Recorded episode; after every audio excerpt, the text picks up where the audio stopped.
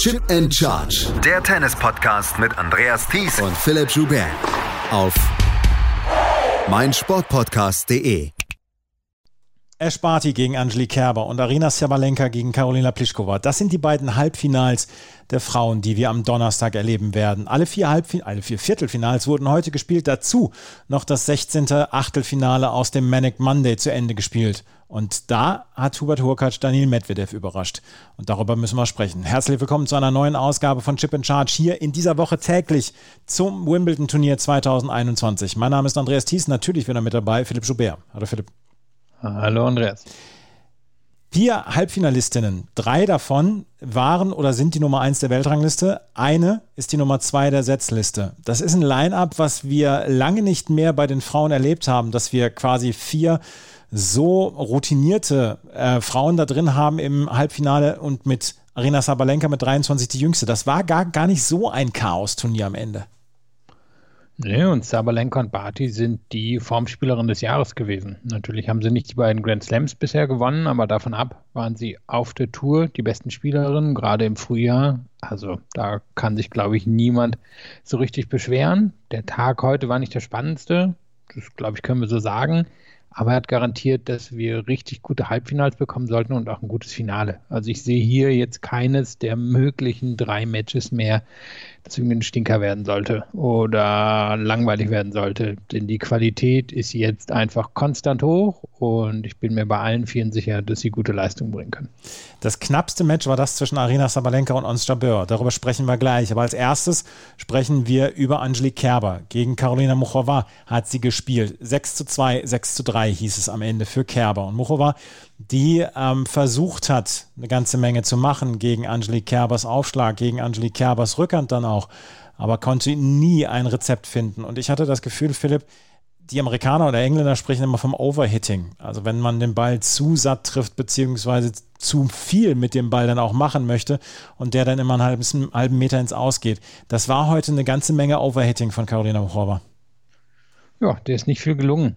Das können wir, glaube ich, so sagen. Und ich hatte sie gestern noch als eine gute Grand Slam-Performerin beschrieben und das ist sie normalerweise auch, aber das war schwach. Ähm, und da kam einiges zusammen. Du hast schon angesprochen, wie sie immer wieder in die Rückhand von Kerber gegangen ist und das Gefühl war da, sie verbrennt sich eigentlich jedes Mal die Finger, weil der Ball fast immer flach und hart zurückkam und immer und immer wieder kamen dann Fehler von Mochova. Und zeitgleich sie nicht häufig genug ans Netz gegangen. Klar, es war überhaupt nicht einfach gegen Kerber, aber es war bei mir zumindest nicht das Gefühl da, dass sie da jetzt wirklich willens war, wirklich ähm, totales Risiko zu gehen. Und dann ein großes Problem für Mochova waren heute die Returns, gerade auch gegen die zweiten Aufschläge von Kerber, da ist ihr nicht viel gelungen. Und so konnte Kerber einen sehr routinierten Sieg nach Hause tragen, ohne jetzt wirklich aus dem ersten Gang gehen zu müssen. Das war ja, so, wie wir es schon häufiger von ihr auf dem Rasen gesehen haben. Ich hätte mir mehr von Mochova erwartet. Kerber kann das total egal sein, denn wie gesagt, routinierte Leistung und damit erreicht, was sie wahrscheinlich erreichen wollte, nämlich die Chance zu bekommen, gegen die weltbeste Spielerin auf dem Center Court, um das Wimbledon-Finale zu spielen. Sie musste gar nicht so viel machen, hatte ich heute das Gefühl. Muchova hat die ganze Zeit dann auch selber dafür gesorgt, dass Kerber die Punkte dann auch macht und hat sehr häufig dann, wie gesagt, einen halben Meter zu weit geschlagen, die ihre Rückhand beziehungsweise dann auch Angriffsschläge mit der Vorhand, hat die Linien nicht getroffen und Kerber zum Beispiel über den schlechten Aufschlag oder über ihren schwächeren Aufschlag redet man ja häufiger, hat 68 Prozent ihrer Punkte nach dem ersten Aufschlag gemacht und 54 Prozent nach dem zweiten Aufschlag. Und 54 Prozent nach dem zweiten Aufschlag zu gewinnen, ist einfach keine schlechte Quote. Da, glaube ich, können wir nicht in irgendeiner Weise dran rummäkeln. Äh, Muchova wollte, glaube ich, zu viel, dann auch zu viel mit dem Aufschlag machen und zu viel dann vielleicht auch mit den glatten Schlägen von Angelique Kerber machen. Ja, und hat ständig dann die, die Fehler gemacht. Wir müssen da, glaube ich, gar nicht zu viel überanalysieren. Kerber musste, glaube ich, gar nicht viel mehr machen heute. Ich hatte den Kommentar geschaut mit unter anderem ähm, Martina Navratilova. Habe ich auch, genau. gerade mhm. noch überlegt, wer sonst dabei war, was war Navratilova. Und ich hatte so nach drei Minuten gesagt, also Mochova schlägt immer in die Rückhand von Kerber hinein. Das kann nicht gut gehen. Und das hat sie dann einfach noch weitere, weiß ich, wie lange das Match dauert, 60 Minuten gemacht. Und irgendwie, manchmal zahlt sich ja Sturheit im Leben aus. Und hier hat sie sich nicht ausgezahlt. Und Eben, das ist dann natürlich auch die perfekte Art von Match für Kerber, die dann sitzen kann oder da sitzen kann und warten kann, was, was die Gegnerin macht. Und die Gegnerin nimmt sich halt selber aus dem Turnier. Und das, ähm, ja, perfekter kann es eigentlich gar nicht für Kerber laufen. Und sie hat alle Kräfte geschont und die kann sie dann in der nächsten Runde gebrauchen. Ich fand den Kommentar von Martina Navratilova auch sehr, sehr erhellend heute. Sie hat dann zwischendurch mal erklärt, wie Angelique Kerber es schafft, wenn sie angegriffen wird auf der Rückhand, wie sie aus dieser Defensive wieder in die Offensive kommt. Und sie sagte dann, sie kann Winkel erzeugen dadurch, dass sie die rechte Hand dann auch unterstützend für die linke Hand bei der beidhändigen Rückhand nutzt, um äh, dann einen größeren Winkel beziehungsweise einen spitzeren Winkel dann reinzubekommen. Und das hat Kerber zwei, dreimal hervorragend gemacht. Und da war äh, Martina Navratilova sehr beeindruckt dann auch von. Ja, genau. Das waren, ähm, ich glaube, sie hätte das dann nochmal explizit herausgestrichen, müsste vielleicht zum zweiten Satz gewesen sein, wo Kerber einen Crossangriff, also sie stand ähm, auf der Grundlinie, ich sag mal ungefähr ähm, ja, zweieinhalb Schritte entfernt von der, von der rechten ähm, Linie und hat einen sehr schönen Crossball flach reingespielt und hat da eben wirklich geholfen, diesen, diesen Winkel mit der rechten Hand reinzubekommen. Und den hat Mochova ihr dann in den Schläger gespielt und sie hat den dann quasi gerade aus die Linie entlang gedrückt. Sie hatte noch einen kleinen Schritt nach rechts gemacht. Und da hat fand ich auch, ähm, Navratilova sehr gut erklärt, wie der Einsatz der, der rechten Hand dort gelaufen ist. Und das sind natürlich dann Feinheiten, für die auch jemand zuständig ist, der das Tennis auf so hohem Niveau gespielt hat. Ich meine, ich habe auch lange Tennis gespielt, aber sowas hätte ich jetzt auch nie erkannt, wie genau Kerber das gemacht hat. Und du hast recht, das hat sie wunderbar erklärt und hat sich aber zeitgleich immer an den Kopf gepackt, dass Muchova nicht endlich häufiger ans Netz gekommen ist, auch wenn sie sich dort verbrennen kann. Ja, und dann geht sie immerhin mit Flammen unter, statt nur mit einem kleinen Teelicht. Was man von einer Spielerin lernen kann, die schon den einen oder anderen Grand Slam dann auch gewonnen hat, ne? wie Martina Navratilova. Ja, ich meine, Navratilova ist so ein bisschen eine der Vergessenen, gehört aber natürlich trotzdem irgendwie zu den Top 5 Damenspielerinnen der ja, letzten 50 Jahre oder ja. so. Was die alles alleine an Doppeln und Mixed abgeräumt hat, plus natürlich 18 Grand Slam-Titel im Einzel. Also ja, es wird vergessen bei dem Kampf, den wir jetzt quasi gesehen haben zwischen Cord, Serena Williams und Steffi Graf in den, oder Kampf in Anführungszeichen in den letzten Jahren. Ähm, eins würde ich noch ganz gerne ansprechen wollen ähm, und Eigenlob stinkt, aber wir haben immer wieder darauf hingewiesen, während der Sandplatzsaison, während Kerber dann auch relativ schwache Ergebnisse hatte und nie so richtig klar kam auf dem Sand, bis auf das eine Turnier in Rom, wo sie dann ja auch unter anderem von der Aufgabe von ähm, Simona Hale profitiert hatte. Wir haben immer gesagt, ja, der Rasen kommt noch und wir müssen abwarten und wenn die Rasensaison dann auch schwach verläuft, ja, dann können wir uns Gedanken machen. Und die Rasensaison ist für Angelique Kerber mit dem Berlin-Turnier, wo sie knapp gegen Azarenka verloren hatte, mit Bad Homburg Hamburg, wo sie ein fantastisches Match ja unter anderem gegen Petra Kvitova hatte äh, und jetzt Wimbledon im Halbfinale. Die Rasensaison ist ganz okay gelaufen bislang für sie.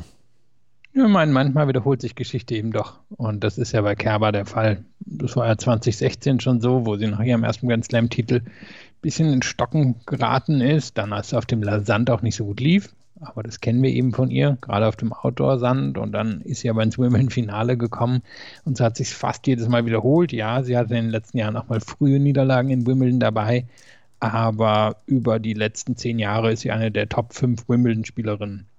Und das hat sie natürlich gemeinsam mit anderen die das auch noch im höheren Tennisalter schaffen. Und es gibt einfach bestimmte Fähigkeiten, die sich in Wimbledon immer und immer wieder auszahlen. Dazu gehört die Beinarbeit, dazu gehört die Fähigkeit, diese flachen Schläge nehmen zu können.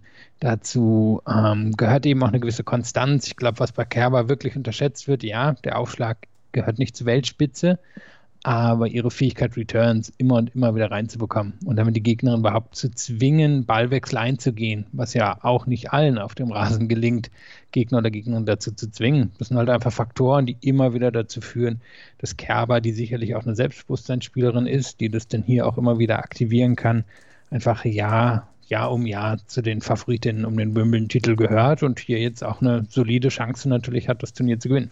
Sie trifft jetzt auf Ash Barty. Das Head-to-Head -Head steht 3 zu 2. In manchen, ähm, bei manchen Twitter-Accounts seht ihr 2 zu 2. Da ist das Hauptman Cup-Match dann nicht drin, weil dann auch nur die WTA-Matches gelten. 3 zu 2 steht es gegen Ash Barty. Fünfmal haben die beiden sich auf Hartplatz gegenüber gestanden und so ein richtig, richtig enges Match hat es nur beim ersten Mal in Brisbane gegeben. Die, drei, die beiden haben sich fünfmal in Asien gegenübergestanden, beziehungsweise dreimal in Australien und zweimal in Asien. Äh, bei der WTA Elite Trophy 2017 in Wuhan, 2018 und dann Sydney, Brisbane und beim Hopman Cup. Das ist nicht so schlecht.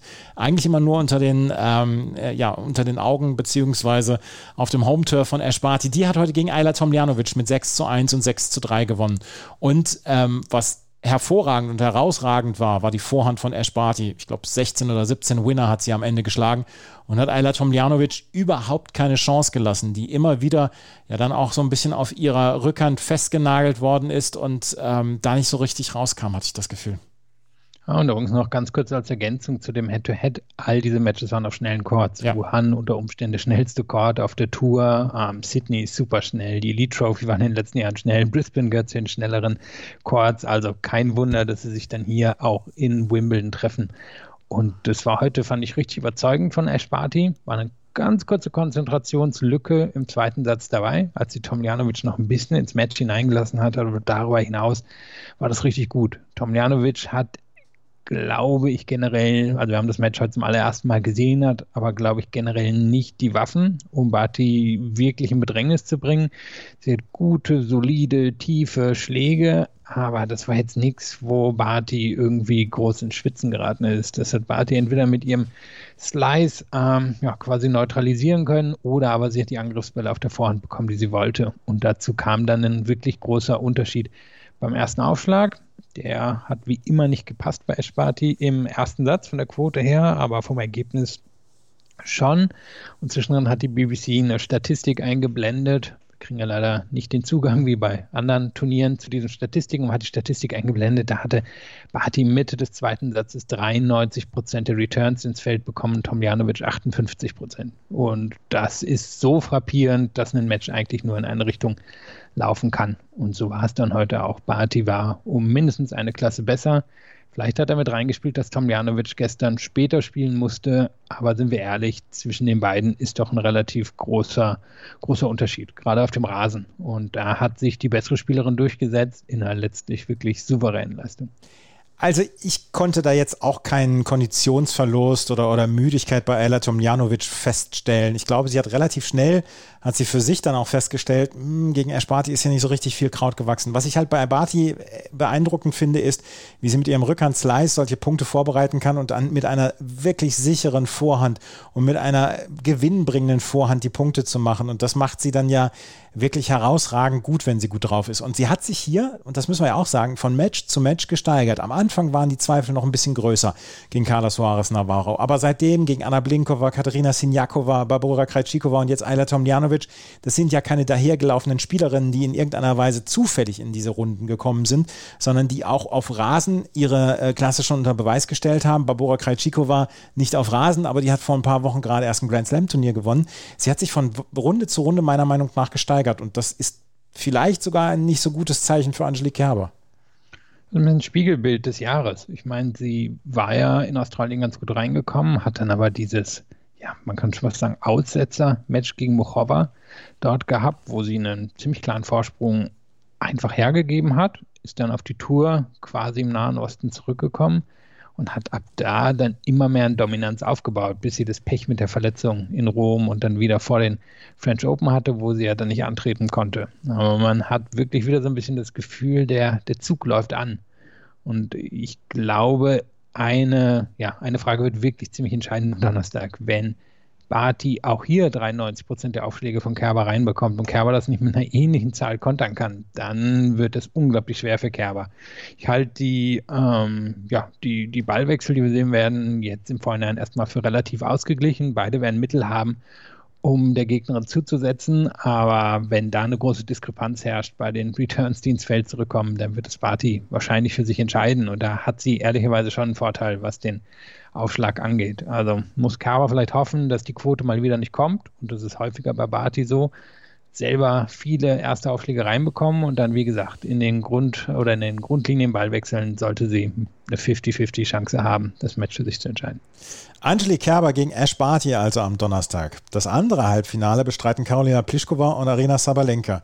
Und Karolina Pliskova ist, tja, ist sie die überraschendste Spielerin hier im Halbfinale, weil die hatte ein ähnlich schwaches Jahr bislang wie Angelique Kerber und die war nicht wirklich mit Selbstvertrauen nach äh, Wimbledon gereist. Und dann schlägt sie Tamara Sidancek in der ersten Runde relativ sicher. Es war ein knappes Spiel, aber sie hat schon sicher ihren Aufschlag durchgebracht etc. Dann gegen Donna Vekic klar, gegen Teresa Martinschow war klar, gegen Ludmila Samsonov war klar und jetzt heute gegen Viktoria Golubitz 6 zu 2, 6 zu 2 es steht so ein bisschen im Moment hier auf dem Rasen von Wimbledon die Karolina Pliskova, die auch mal die Nummer 1 der Weltrangliste war, auf dem Platz. Das war voller Selbstvertrauen. Ihr Aufschlag, der kommt bombensicher im Moment und sie lässt ihrer Gegnerin kaum eine Chance. Bei Viktoria Golubits Aufschlag hat Karolina Pliskova die Grundlinie nicht verlassen, hatte sehr viel Vertrauen in ihre Grundschläge, hat sich gut bewegt für ihre Größe. Das ist ja auch dann immer noch mal ein Thema. Und das war insgesamt eine fantastische All-Around-Leistung von Karolina Pliskova heute. Ja, irgendwie im vielleicht fünften oder sechsten Spiel müsste es gewesen sein. Da hat sie irgendwann auch noch so einen Golobic-Ball erlaufen, an den sie vielleicht normalerweise nicht rankommen ja, würde, hat genau. ihn irgendwie noch reingesetzt. Und danach war, glaube ich, schon klar, was hier heute passieren würde. Und wenn ihr das gelingt, dann ist Golowitz weitestgehend chancenlos. Und sie hat sich den Aufschlag von Golowitz vorgenommen, sind immer wieder wirklich tiefe, harte Returns zurückgekommen. Beim eigenen Aufschlag war sie überhaupt nicht in Gefahr und der Rest ist irgendwie in ihrer Hitting Zone gelandet und Plischko hätte es vielleicht sogar noch ein bisschen klarer gewinnen können. Aber auch so war das schon eine sehr straighte, gute Leistung, die einer ehemaligen Nummer 1 absolut würdig war und das war schon beeindruckend. Ziemliche Ansage ans Feld. Fand ich nämlich auch. Und äh, es gab ein oder zwei enge Aufschlagspiele, in denen Golubitz wirklich gekämpft hat wie eine Löwin, damit sie ihren Aufschlag halten kann. Und äh, da konnte man auch zwischendurch wieder das Durchblitzen sehen, warum Golubitz hier ins Viertelfinale gekommen ist. Ist ja auch nicht so, dass, auch nicht so, dass Golubitz in irgendeiner Weise aus Zufall hier reingekommen ist. Aber Karolina Pliskova hat sich dann ja auch die, die einhändige Rückhand von Golubitz so vorgenommen, man hat die quasi komplett wirkungslos dastehen lassen. Und das war wirklich, wirklich eine beeindruckende Leistung. Und du hast es gesagt, es ist eine Ansage ans Feld. Alle vier Spielerinnen können eigentlich sagen, sie haben eine Ansage ans Feld getan, weil das war bislang beeindruckend, was alle vier Spielerinnen gebracht haben. Aber Karolina Pliskova, sie ist die überraschendste Halbfinalistin hier, oder? Ja, keine Frage. Ja, also das war eine wirklich bemerkenswerte Leistung. Ein Wort zu Viktoria Golubitz. Die ist jetzt wieder unter den Top 50, beziehungsweise nicht wieder, sondern zum ersten Mal in ihrer Karriere unter den Top 50 mit 28. Sie hatte vor ein paar Jahren mal in Staaten ein Turnier gewonnen, ein WTA-Turnier, was es nur ganz, ganz selten gab dort, beziehungsweise nur ein, zwei Ausgaben.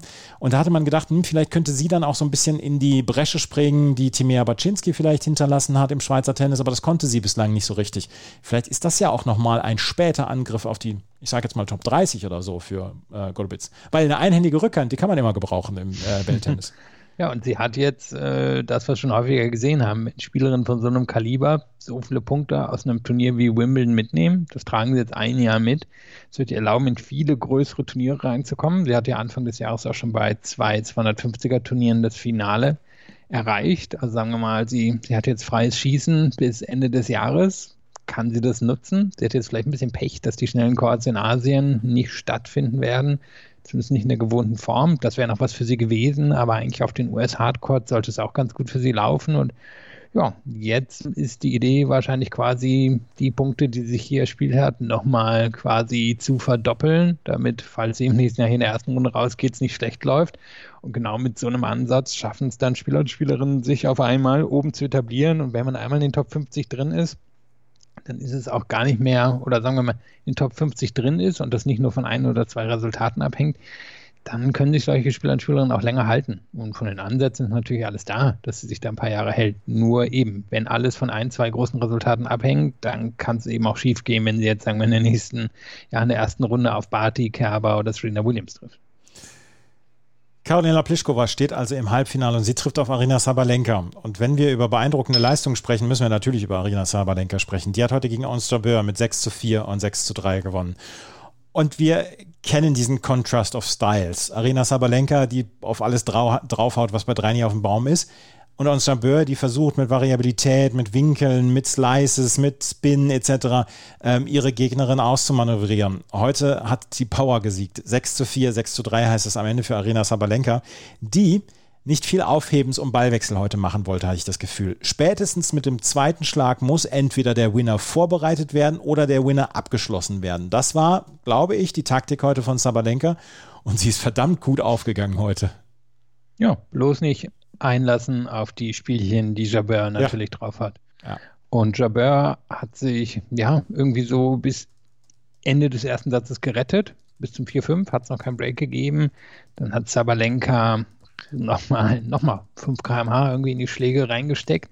Hat sich, glaube ich, drei Satzbälle erspielt. Die ersten beiden sind wirklich nicht ideal für sie gelaufen. Den dritten hat sie dann genutzt. Und im zweiten Satz war es ja dann auch so, Chabert sofort 0,40 hatte, hat Sabalenka nochmal diesen Modus angestellt und danach war das Match dann eigentlich entschieden. Und es war einfach so, dass Jabeur ja keine Chance gegen den Druck hatte. Sie konnte nicht viel ausrichten gegen den Aufschlag von Sabalenka. Aber, und das war das größere Problem für sie, Sabalenka hat ihr so viele dieser gerade zweiten Aufschläge flach vor die Füße gespielt. Das heißt, sie konnte dann auch nicht so eine richtig eine, eine Eröffnung setzen, wo sie dann sich klassischen Punkt vorbereitet. Und da hat Sabalenka sie quasi ja, ihres Spielstils und ihrer Waffen beraubt und hat das sehr souverän und beeindruckend gemacht. Ich meine, es ist Sabalenka, die wir schon häufiger außerhalb von Grand Slams gesehen haben. Und hier hat es dann auch mal zur Perfektion in einem Grand Slam Viertelfinale gezeigt. Das mit dieser, mit dieser Fehlerarmut dann ja auch zu leben, beziehungsweise leben zu können.